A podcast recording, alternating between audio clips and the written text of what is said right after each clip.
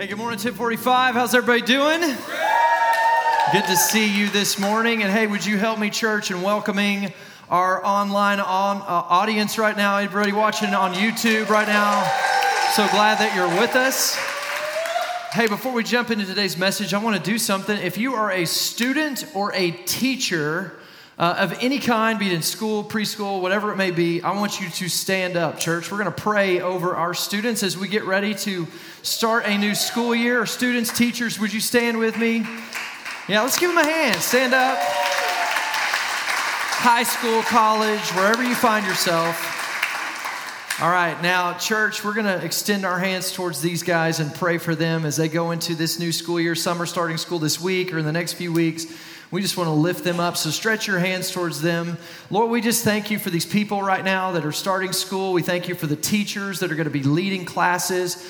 And God, we see this as important. And so we ask you, Lord, to be with our schools this year. And we pray, first of all, we pray for protection.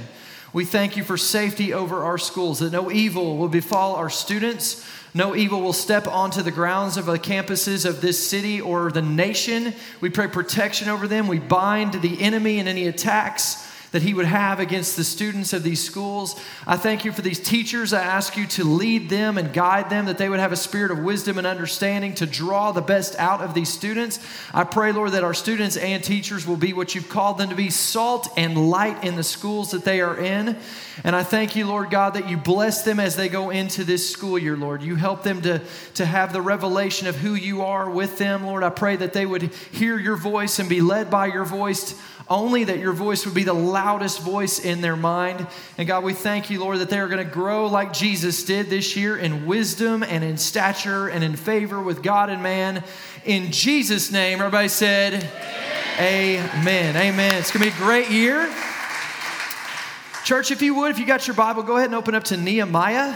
Nehemiah, we're going to look at the, the, the life of Nehemiah today.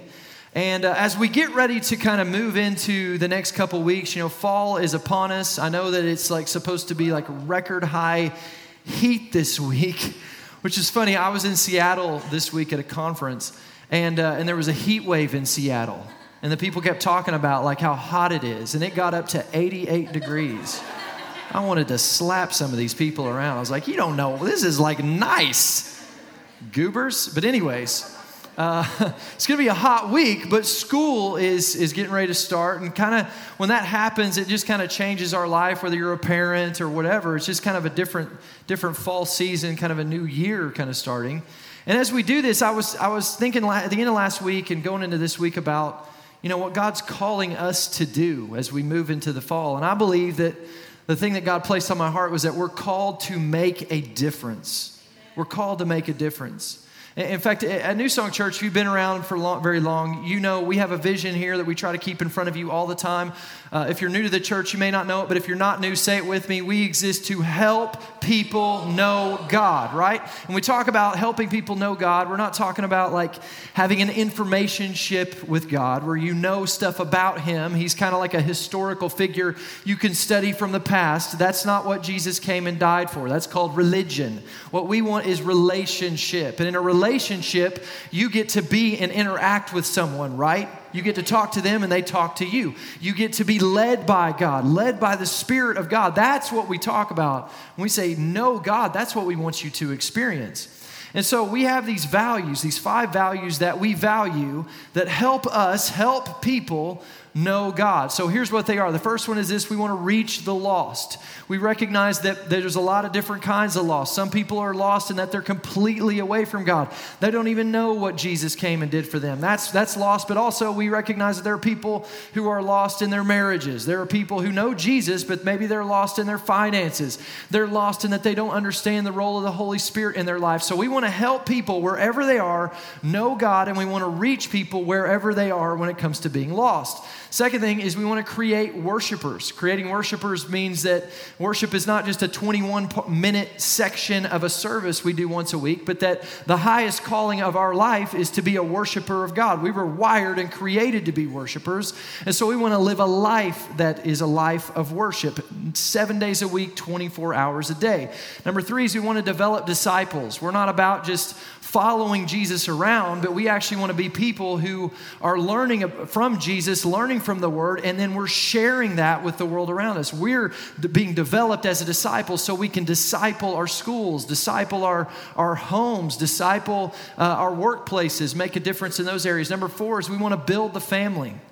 We want to help you to build your family on the kingdom of God and on the principles of God's word, but we also see the church as a big family. And we want to build this overall family where we're all operating within this church family uh, the way we're supposed to, as, as what's called the body of Christ, where everybody, every part of a body functions in its role. And then number five is we are activating difference makers. And that's what I want to focus on today. As we move into this school year, I believe God is calling us to make a difference. And I believe that inside of every person in this room is a desire, whether or not you have uncovered it or not, there's a desire in you to make a difference. Not to just kind of doggy paddle your way through life and just try to keep your head above water. You know, we're, we're not called to live a life just because we ain't died yet. That's not, we're called to make a difference. And I don't know about you, but I want to, I want to leave this world better than I found it. I want to know that because I lived and Jesus lives in me and He's the hope of glory, that my life impacted people, that people are going to go to heaven because I was I existed, that people are going to walk in some freedom on this earth because I existed. How many of you would say I'm down for some of that? Okay, so so we need to be difference makers, and we're called as Christians, right? Christ-like. I, I can't think of a greater difference maker than Jesus. He shows up on the scene and history is divided into AD and BC. Like this guy made a difference. He comes on the scene and we can go from death to life. How many of you know Jesus made a difference? And he's calling us to be difference makers. So I want to look at the story of Nehemiah today because Nehemiah was this incredible difference maker in, in his world. Now, let me set this up for you a little bit. Um, this story takes place in, in, a, in a time when the, the Jewish Hebrew people are in exile. About 150 years before this story, they have been pulled out of their hometowns, their cities, their families, even, and they have been brought into Babylonian exile. And so Nehemiah finds himself at this time uh, as the cupbearer to the king of Persia. And so his job is to taste the wine of the king and the drinks of the king and the food of the king, not to make sure that, like, you know, it tastes good, but to make sure it's not poisoned. So this is an interesting job. I was thinking about it this week. Like, a good day for you is at the end of the day, you're still alive. But actually, if you're doing your job, at the end of the day, you're dead. Like the other days, you really weren't really doing your job. It's only when someone actually tries to poison the king and you eat it and die that you did your job. So, not, not a job I'm looking for, right? I don't think anybody wants that. And yet, actually, in this, at this time, this was a very desired position. Because Nehemiah, he was like living in the lap of luxury. He's with the king all the time, sampling, you know, poo poo platters and the stuff Anybody else when you were a kid and you heard that, you were like, no, that cannot be a real thing. But then it was. I had one in California as a kid, blew my mind. It was fruit. Wasn't it? Fruit? Anyway. But he's living in the lap of luxury. Most of the, the, Hebrew, the Hebrew Jewish people, they're like slaves. They're like out in the fields working hard. He's, he's with the king, like he's living it up. Okay, so the story starts. These he hears about these this group of people that's been to Jerusalem, and he wants to get a report on what's going on in Jerusalem. All right, so Nehemiah chapter 1, verse 3 says this They said to me, so this is Nehemiah, things are not going well for those who returned to the province of Judah. They are in great trouble and disgrace. The wall of Jerusalem has been torn down, and the gates have been destroyed by fire. Now, check this out. When I, this is Nehemiah talking, heard this, I sat down and wept. In fact, for days I mourned, fasted, and prayed to the God of heaven. Okay, so let me uh, try to help you understand this. Nehemiah is hearing about his hometown that's in ruins, but really, it's not even his hometown. This is 150 years after the exile. He's never been to Jerusalem. His mom and dad never were in Jerusalem. Maybe his grandpa was in Jerusalem, but at, the, at, at least his great grandpa. So he's three, maybe four generations removed from actually living there. And he hears about this and he begins to break down and cry and moan and weep and pray for days. Like, what's up with that? You know, I, my parents grew up in this little town in West Texas called Crest, Texas. Anybody besides them ever heard of Crest, Texas? No. You know why? Because it's this little rundown nothing of a town. Now, at one point, it was kind of a happening place, right? And, and, and it reminds me, you ever seen the movie Cars? There's, a, there's the town Radiator Springs. What happened in Radiator Springs actually happened to Crest. At one point, it was this happening little town. Things were going on, uh, and there was the road that went through this town. And so a lot of commerce and business, and it was going on. But then a new highway was built, and it got passed up, and then the Radiator Springs dried up. Well, the same thing happened to Crest. This new highway's built, the town gets passed up, and it begins to, to die. Like there was a grocery store, the grocery store's closed. There, the school is, parts of the school are closed. At one time, it was like a football power in West Texas. It, it ain't no more. Like hardly can field a team anymore. And people have moved out, and buildings are falling apart and, and decaying. And I, I've been there, and I've seen this. And let me just tell you, I don't care. Like, I don't. I mean, I think it's neat that my parents grew up there. And when I'm in West Texas visiting family, I like to go kind of see it more just to kind of reminisce and see what a mess it is now. But I don't find myself like sitting down in the middle of the town going, No, God, why? No, I don't care. so, what's up with Nehemiah? Like that's my parents' town. Like this is gener- this is like me finding out my great grandpa's town is falling apart. Like I'm going to care even less. So what's up with, with Nehemiah? Well, here's the thing. Uh, in Jerusalem is the temple, and the temple is the place where the presence of God existed at this time. And, and what Nehemiah is hearing is the people are living a life well below where they should be, and they're living disconnected from God. Sound familiar? Sound like the world that we, we have around us right now? We, we see people all the time, and they're, they're, we, we see them and we kind of go, man, they are living far below what God's called them to experience. They're, they're being stolen from. Things are broken down, things are in ruins, and they're not connected to God like they should be. That, that's, that's a lot of the world I see today. And so, so what happens here? Okay, so I'm in this zone lately of these seven point messages. I got another one for you today. So I got seven points for you today. And the first point, uh, six of these points are about what you do. This first point about is about who you are. And so here's where we start today. We see this in Nehemiah, and this may be true for you. I think, in fact, I believe it to be. Difference makers experience holy discontent.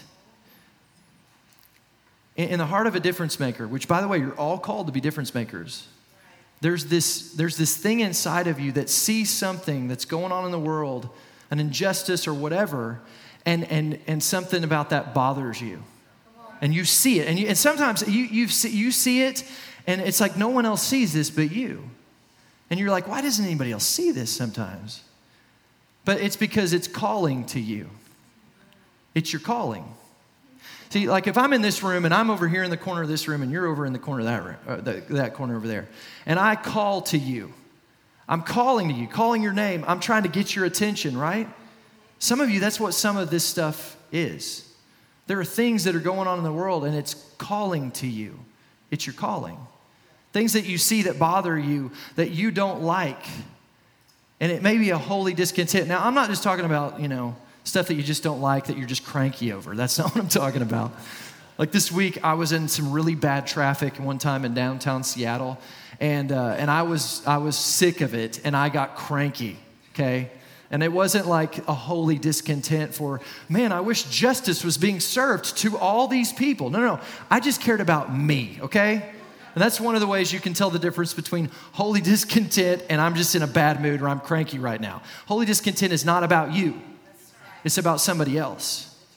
So maybe you look at the world right now and you see marriages and you go, man, oh, I don't, I just hate what I'm seeing in marriages today. This is so far below what God's called people to live at. Maybe you see poverty and you're just, it, it just eats at you. Maybe you see addiction, drug addiction, sex addiction, sex trafficking, whatever it may be, there's some, you see something. And I don't know what it may, may be, but you see something and it just, it just stands out to you. And, and my question to you this morning is Is God calling you to something? Do you see it because God's calling you to make a difference in it? And I think we need to ask ourselves this question as we move into a school year, as we move into the fall. One of the questions we need to go to the Holy Spirit with is Holy Spirit, what, what is it? What's that thing? What, what, what's calling to me? What, what, do you, what have you called me to see that maybe not everybody else sees? That what, what are you calling me to make a difference in? I believe you're called to be a difference maker. So, what is calling to you? What are you where are you experiencing holy discontent? Here's the second thing that we see difference makers start with prayer. Now, here's where we get into the actions. Nehemiah starts by seeing an injustice, seeing something that he says, This is not God's best. And he wants to make a difference in it. So, what does he do? He starts with prayer.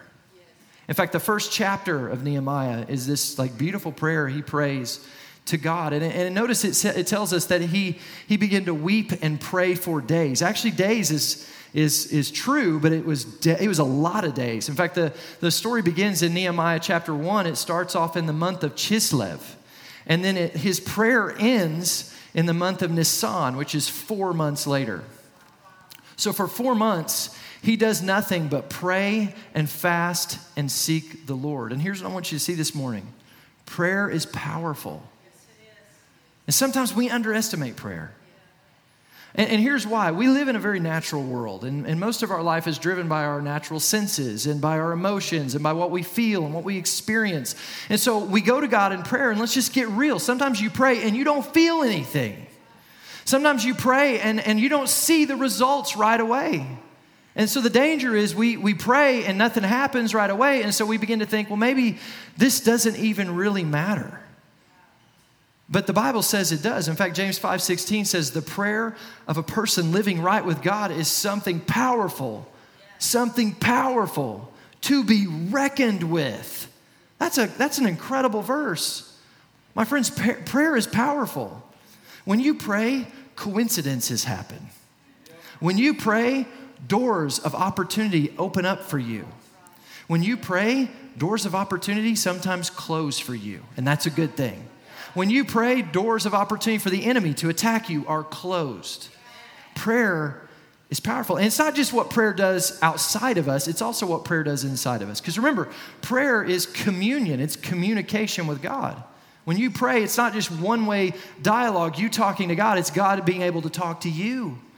When you go to the Lord in prayer, you're allowing Him to speak in your life. And I believe in Nehemiah, as he spends four months praying, he, he's getting revelation from God about what he should do and how he should do this, how he should approach the king, how he should do the things that God's calling him to do as he makes a difference. Church, prayer is powerful. And so, my question to you this morning is what does your prayer life look like? Maybe you're here today and you say, Man, I don't hardly pray at all. Okay, what if you spent five minutes in prayer every day? Like, I'm not asking you to, to pray all day. That's crazy. You can't do that. But what if you spent five minutes a day in prayer? What if you spent 10 minutes a day in prayer? What if you spent 30 minutes a day in prayer? Some of you are going, that's insane. I could never do that. I'll show you how to do it. Six times five, six times a day for five minutes. Super easy. And you will have prayed 30 minutes a day. How many of you believe that if you spent five minutes in prayer a day, every day, for the next 365 days, how many of you believe your life would look completely different in 365 days? So, what are we waiting for? Like, for real, if we believe that, like, what is the problem? We, we need to recognize the power of prayer. Prayer is powerful. Prayer, the prayer of a person living right with God is something powerful to be reckoned with. So we need to be people of prayer. Here's number three. So, so Nehemiah recognizes that there's a problem. He, he recognizes he's called to make a difference. He starts with prayer, but then, number three, difference makers step out in faith. Yes. Nehemiah has to step out in faith to do something. And we're called to do that too. We're called to walk by faith. And Nehemiah had to risk a lot. He had to risk his comfort, he had to risk his position, he had to risk his life. He's going to go to the king and he's going to ask the king to allow him to start rebuilding Jerusalem. Now, the reason that Jerusalem is in the condition it's in right now is because of this king. This king has signed an edict that does not allow building to be done in Jerusalem. So if a, if a wall falls down, it's got to stay down. If your shelves fall down in your house in Jerusalem, tough. Like you're just, there's no construction to be done because this king is afraid that, that if they build, then they're going to rise up against him. And so he has made, he, he's the one that has set this in motion. And so Nehemiah is going to go to him and ask him to change his foreign policy. And remember, this is a time, like, it's not like today where, where, you know, like presidents and government officials can't just do anything they want. Like, this is a time when a king, like, if you came into the presence of a king and your countenance was down and you upset his mojo, he could have your head lopped off. And, and it, nothing happens. Like, he, he can do whatever he wants to do. And so Nehemiah has to go to him and ask him to change this and, and, and change the very rules that he has set in motion. He could lose his life over this, and, uh, uh, or he could lose his job. I mean, he's got this cushy job. The king could say, You know what, you ungrateful little sucker, you go out in the fields with everybody else and be a slave. I'll, I'll find a new cupbearer. But he has to risk all that. But what's amazing, if you read the story, is he goes to the king and he asks him, and the king says, Yes, I'll do it. And then Nehemiah keeps pushing it. It's crazy. He's like, okay, uh, and I need authority from you and papers from you. And I want you to send some people with me to, to be a guard. And, and also, we need some materials. So, can you open up the Persian Home Depot and give us some lumber? And I need some money to finance some of this stuff. And the king says yes to everything. Everything. It's crazy. And what this shows me is this when Nehemiah stepped out in faith, God stepped in with favor. And I want you to know today, when you're obeying God, when you're doing the assignment He's called you to and stepping out in faith in the assignment He's called you to, He's going to step up in favor to help you accomplish it. But you got to be willing to walk by faith. I remember when, when, when we decided uh, almost five years ago to move to Oklahoma City, man, we were stepping out in faith. We had to, we had to, it, there was some risk in the natural. I was leaving behind. I was at a church called Gateway Church, one of the biggest churches in America. I had a good job there. I made a good amount of money there.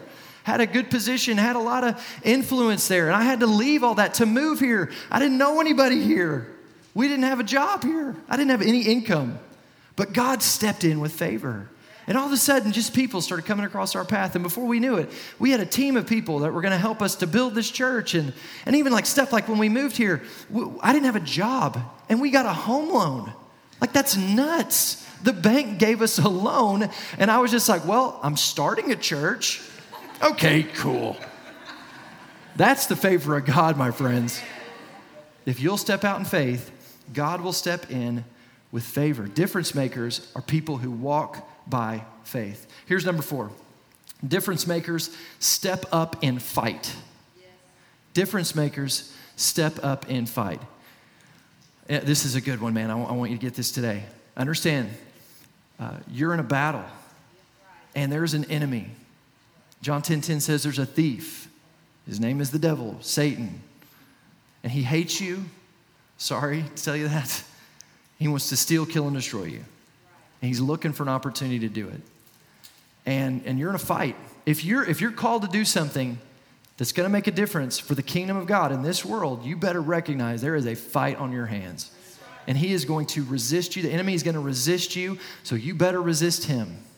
You better come ready to fight with your dukes up. Nehemiah experiences this. As soon as he's going to do this work, he, he runs into opposition. There's all these people that rise up that don't want to see these walls being rebuilt. There's a bunch of people that have been raiding this city and stealing from people and, and doing damage to this city and robbing people, and they don't want to see these walls be rebuilt. And the Israelite people hear about this and they're kind of concerned. And Nehemiah says this Nehemiah chapter 4, verse 14. He says, Then I looked over the situation I called together the nobles and the rest of the people and said to them, Don't be afraid of the enemy. Remember the Lord. Some of you, that's the price of admission for you today. Don't be afraid of the enemy. Remember the Lord. Say it again. Don't be afraid of the enemy. Remember the Lord. Some of us, we're so focused on the enemy. We're so focused on the problem. We're not remembering that the one who stands beside us is the greater one. And if God is for us, then who can stand against us? Quit focusing on the mountain and focus on the God who's greater than the mountain, who can flatten the mountain, who can remove the mountain. You, you, gotta, you gotta recognize, gotta remember the Lord. He goes on to say this, who is great and glorious. And then check this out, and fight for your brothers, your sons, your daughters, your wives, and your homes. Remember the Lord and fight. We got to remember the one who's with us. And we got to put our dukes up and get ready for a fight and expect a battle. Yes, there's an enemy who opposes you, but there's a greater one within you and with you in this fight. Goes on to say this in verse 16 From that day on, half of the men did the work, while the other half were equipped with spears and shields and arrows and armors. Remember that part. The officers posted themselves behind all of the people of Judah who were building the wall. Those who carried materials did so. Check this out. So they're carrying materials in one hand, and it says, and they held a weapon with the other. And each of the builders wore his sword at his side while he worked. In other words, these guys were locked and loaded and ready for a fight. Okay, so let's look at this again. What, what happened? There were people on guard over the people doing the work. My question for you this morning here's the first question Who's on guard over you while you're doing your assignment? Are there any people in your life that you've given permission to come alongside you and speak into you where they maybe see danger? Like, like for example, uh, you have a friend that could come to you and you're married and he could say, Hey man, I know you're, you're happily married man, and I, I see this situation. I see you hanging out with this other girl at work, and it don't look right. What's up with that? Help me understand. You guys remember that? Yeah. Help me understand. What's going on here? Because the Bible says you're to flee the appearance of evil, and this kind of appears a little evil to me. Or, or girls, maybe another girl comes to you and is like, hey, I've been noticing you've been reading a lot of these like romance type graphic novel stuff. Help, help me understand what that's all about. Do you think that's really good to be meditating on that, that, that stuff? Is that pleasing and is that the, the stuff that worked? I mean, Help, help me understand. Is there anyone in your life that can speak into you? You, you got a buddy who travels. Hey, man, I, have noticed you, you're on the road a lot, away from your family. What, what do you have in place to keep you accountable? What, what are you doing? And you say, Well, I wish I had somebody like that, but I don't. Well, here's how you find somebody like that you become that to somebody else.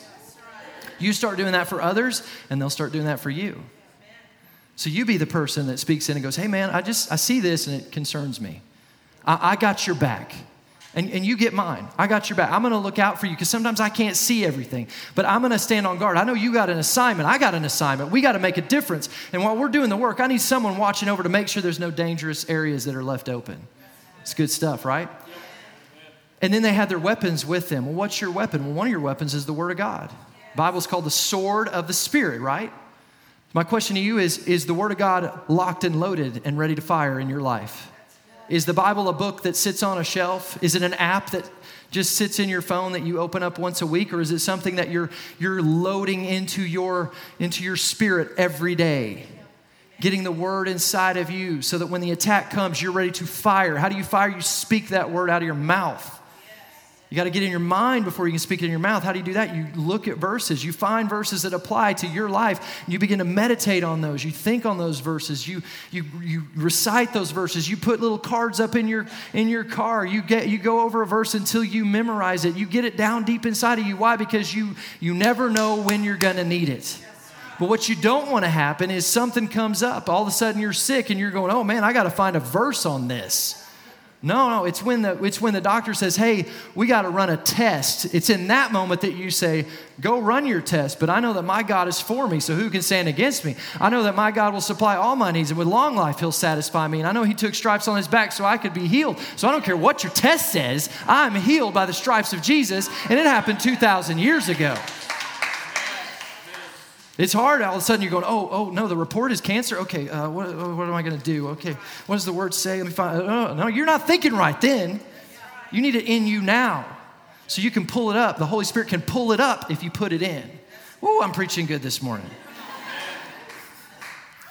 Okay, difference makers. Step up and fight. We got a fight on our hands. Get your dukes up. Difference makers stay on track. That's number five. Difference makers stay on track. Nehemiah 4:21 says this, "We worked early and late, from sunrise to sunset, and half of the men were always, everybody say always, always. We're always on guard. I also told everyone living outside the walls to stay in Jerusalem. That way, they and their servants could help with the guard duty at night and work during the day. During this time, none of us, not I, nor my relatives, nor my servants, nor the guards who were with me, ever took off our clothes. So they were stinky, but they were getting the job done. They were focused. We carried our weapons with us all the time, even when we went for water. These guys were focused. They understood there was a job to do, there was an assignment. They're called to make a difference. There's an enemy. We got to be ready. You know, there's a saying that exists in the world we live in today that people will say, I got all the time in the world. No, you don't. You don't have all the time in the world. Your time is finite. Your time is a blip on the screen. The Bible says this in Ephesians 5 15 and 16. Be very careful then how you live, not as unwise, but as wise, making the most of every opportunity. That word opportunity is the Greek word kairos, it means window of opportunity. Making the most of the window of opportunity because the days are evil. Are you making the most of the opportunity, the life that God has given you? Something that breaks my heart that I see all the time, and it's getting worse and worse. Is I'll be at a restaurant with my family, and we're sitting there having dinner, and I'll look over and I'll see some other table. And it's, I mean, you can just see it multiple tables in restaurants now where there's a group of four or five people and they're all sitting at a table together, but they are miles apart. Their faces are all buried in devices. They're not making the most of their window of opportunity. Listen, this time that you have with your family, with your spouse, with, with your children, this is all you got. And, and, and this is, this is, what you're doing with it is all that's going to be done. And so, real quick, just to, just to help you, let's, let's bring priority back to this because I think we get our priorities off sometimes and we're not focused on the main thing. We're not staying on track. So, so here, let me just clear this up for you. Number one is your relationship with God. That's number one, above everything else. Number two, if you're married, is your relationship with your spouse. Number three, if you have children, is your relationship with your kids. And number four is your occupation. So, so you know, for me, number one is Jesus Christ. Number two is Sarah Blunt. Number three is Gus, Bo, and Sonny. And number four is you suckers. You're number four. And I hope that that gives you confidence. I'm not putting you above my family. I'd be out of, I'd be out of the will of God. So many people do this and they're, they're striving. God doesn't call me to strive, He hasn't called you to strive. His yoke is easy, His burden is light. If, you're, if, you're, if this is hard, then you ain't doing it right. It's a good word. So get your priorities right. Stay on track. Make the main thing the main thing. Seek first the kingdom of God, and all these things will be added unto you. Some of you are seeking first your own kingdom, and that's why none of this stuff's adding up. Okay. Number six. Did I say number six? No, yeah, number six. Difference makers don't go alone. Nehemiah chapter 3, it's interesting. Uh, we have this list that Nehemiah makes of all the people that helped build the wall. It's one of these, ver- these chapters, if you're like me, you're reading the Bible and you get to a chapter where like there's listing off names that are hard to pronounce. And if you're, if you're like me, it's like, okay, when does that end? Pick back up, right? But understand when, when God puts that stuff in Scripture, it's for a reason. And when He puts this in Scripture, it's because all of these people were important to the assignment that Nehemiah was called to do. You cannot do what God's called you to do on your own. You were made in the image of a God who is plural, Trinity. And you operate in your anointing and in your, uh, at your best when you're operating that way with other people around you. You can't do this alone. You need other people. God created you to need other people. The Bible is interesting. It says this it says that one can put a thousand to flight. You guys ever heard this verse? Here's what, the, here's what that means. When you pray, when you go to, the, to God in prayer, the Bible says that a thousand angels go to work. That's what that's talking about. So you can't see it, but in the, in the, in the spiritual realm, God is moving and things are happening. This is why prayer is important because there's things that are happening that you can't see. But God's got, he's, he's making the resources of heaven go to work on your behalf. A thousand go to work. But then the Bible says that two can put 10,000 to flight. Not 2,000, 10,000. The idea here is that two people functioning together in faith are 10 times more powerful than one person alone. You need to know this morning you need other people. If you're going to make a difference, if you're going to do the assignment God's called you to, you need other people. You don't want to come to New Song Church if I'm doing everything. It would be rough. Worship would be rough. There would be two people at New Song Church if I led worship me and Sarah sometimes. she would be visiting other churches, I'm pretty sure. But but God's called me to lead and to empower people with the vision He's placed on me for this church. But I need everybody. I need people in those kids' classrooms pouring into those kids with the same heart I have up here for you. I need people in, in the nursery and I need people out in the parking lot loving on people like that. I can't do all this on my own. And if I try to do it, it's crazy. So, so difference makers don't go alone because we can't. This is why we encourage you get in a group. This is why I encourage you go to next steps. This is why we want to get you on a serve team, not because we're just trying to pad our numbers or, or do more work here. We know that God wants to do a work in you, and you need people around you, lifting you up, helping you. Here's number seven difference makers are available. Difference makers are available. Nehemiah was used by God to rebuild the walls of his city and make a difference. Why? Because he made himself available. And, and the most important ability to the work of the Lord in your life and in the life of others is your availability. That's the greatest thing you bring to the kingdom of God is your availability, is your willingness to just say, God, use me. See, God has an assignment for you. The Bible says it like this in 1 Corinthians 7 17. Each person should live as a believer in whatever situation the Lord has, check this out, assigned to them. You have an assignment, just as God has called them. God has an assignment for you, He has a calling for you. I'll say it like this God has an appointment for you. He's appointed you to certain schools and certain environments, to your gym, to your coffee house, to your, to your place of work. He, he's appointed you to certain people. And here's the cool thing about God he's, he's appointed you to make a difference. And when, he, when God calls us to do anything, if God asks us to do something, He gives you everything you need to do it. That's what's so great about God.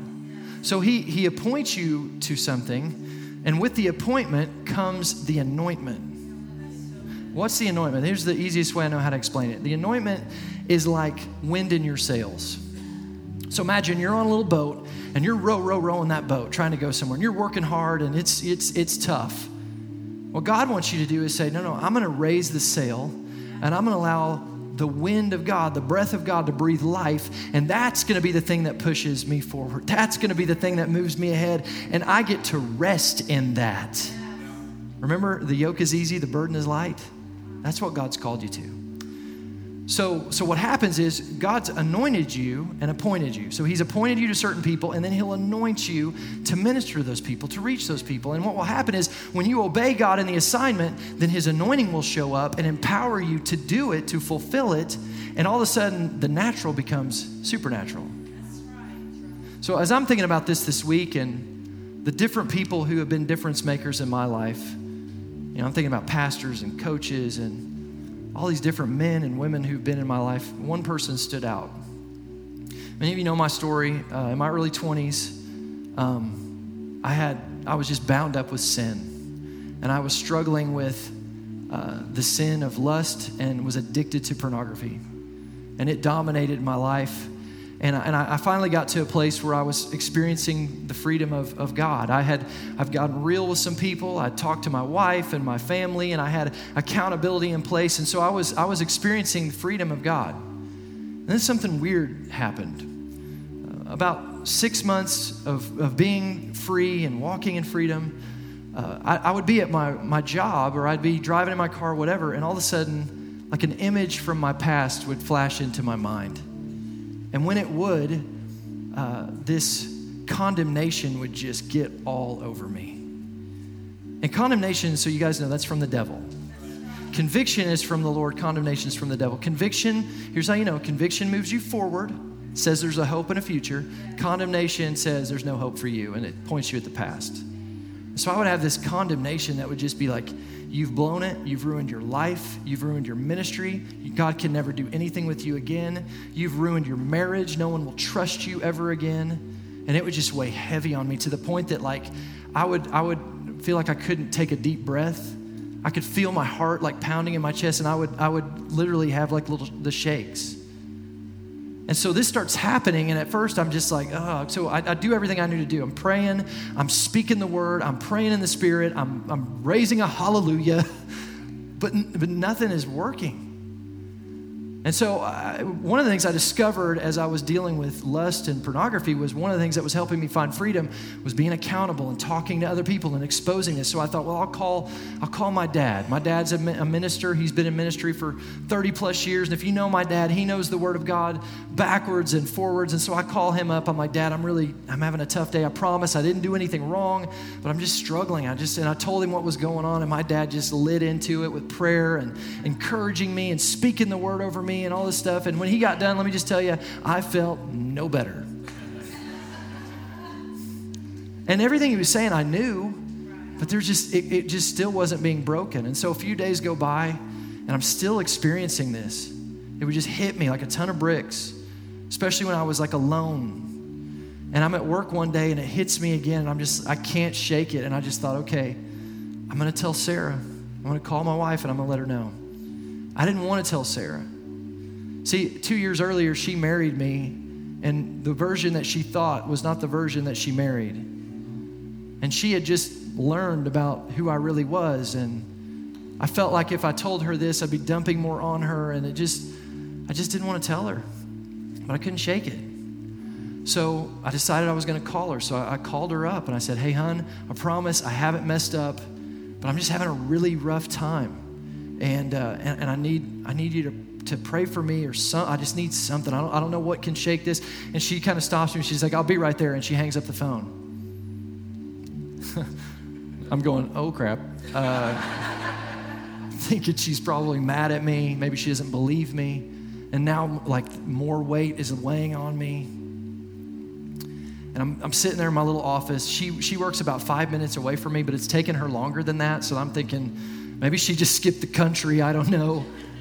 But then I get this text on my little Ericsson phone. And it says, I'm here, come outside. And I go outside and I get in our little turquoise Nissan Altima. And she is smiling and she's holding a root beer. And she says, Hey, I brought you a root beer. And I had two straws in it. And she just gave me a hug and she said, I love you. And she talked to me and she prayed for me. And I can't tell you what she said. I really don't remember.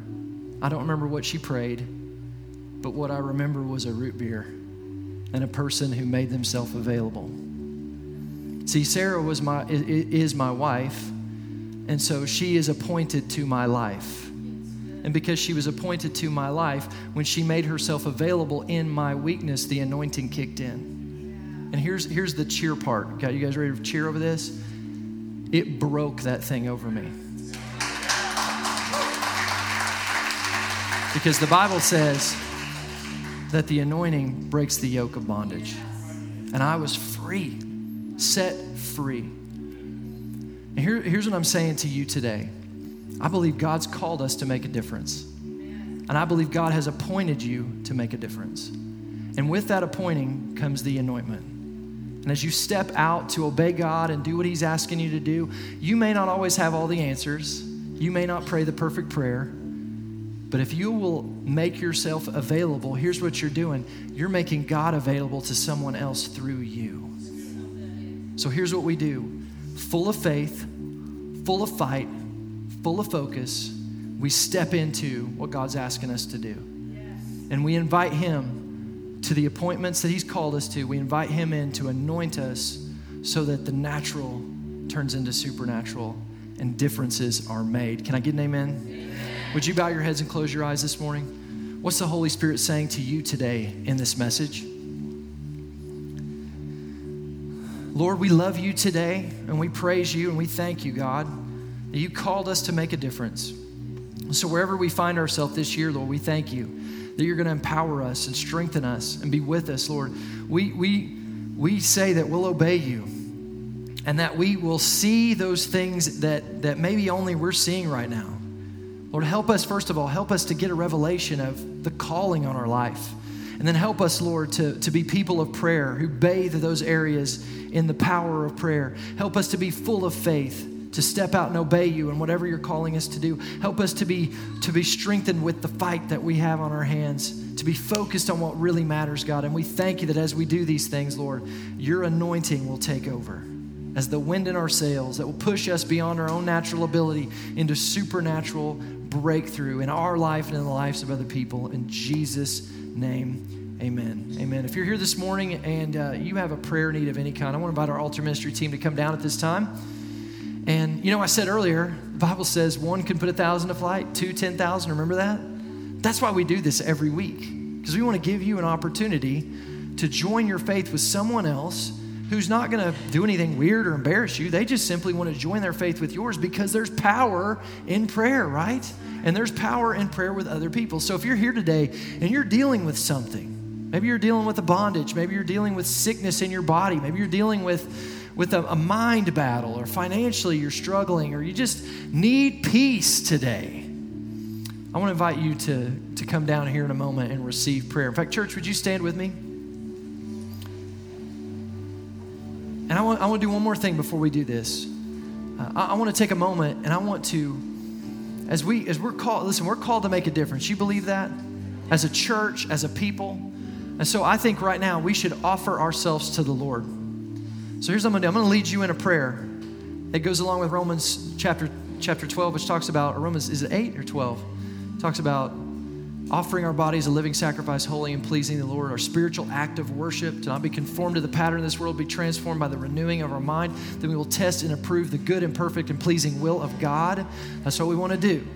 We want to see the will of God done.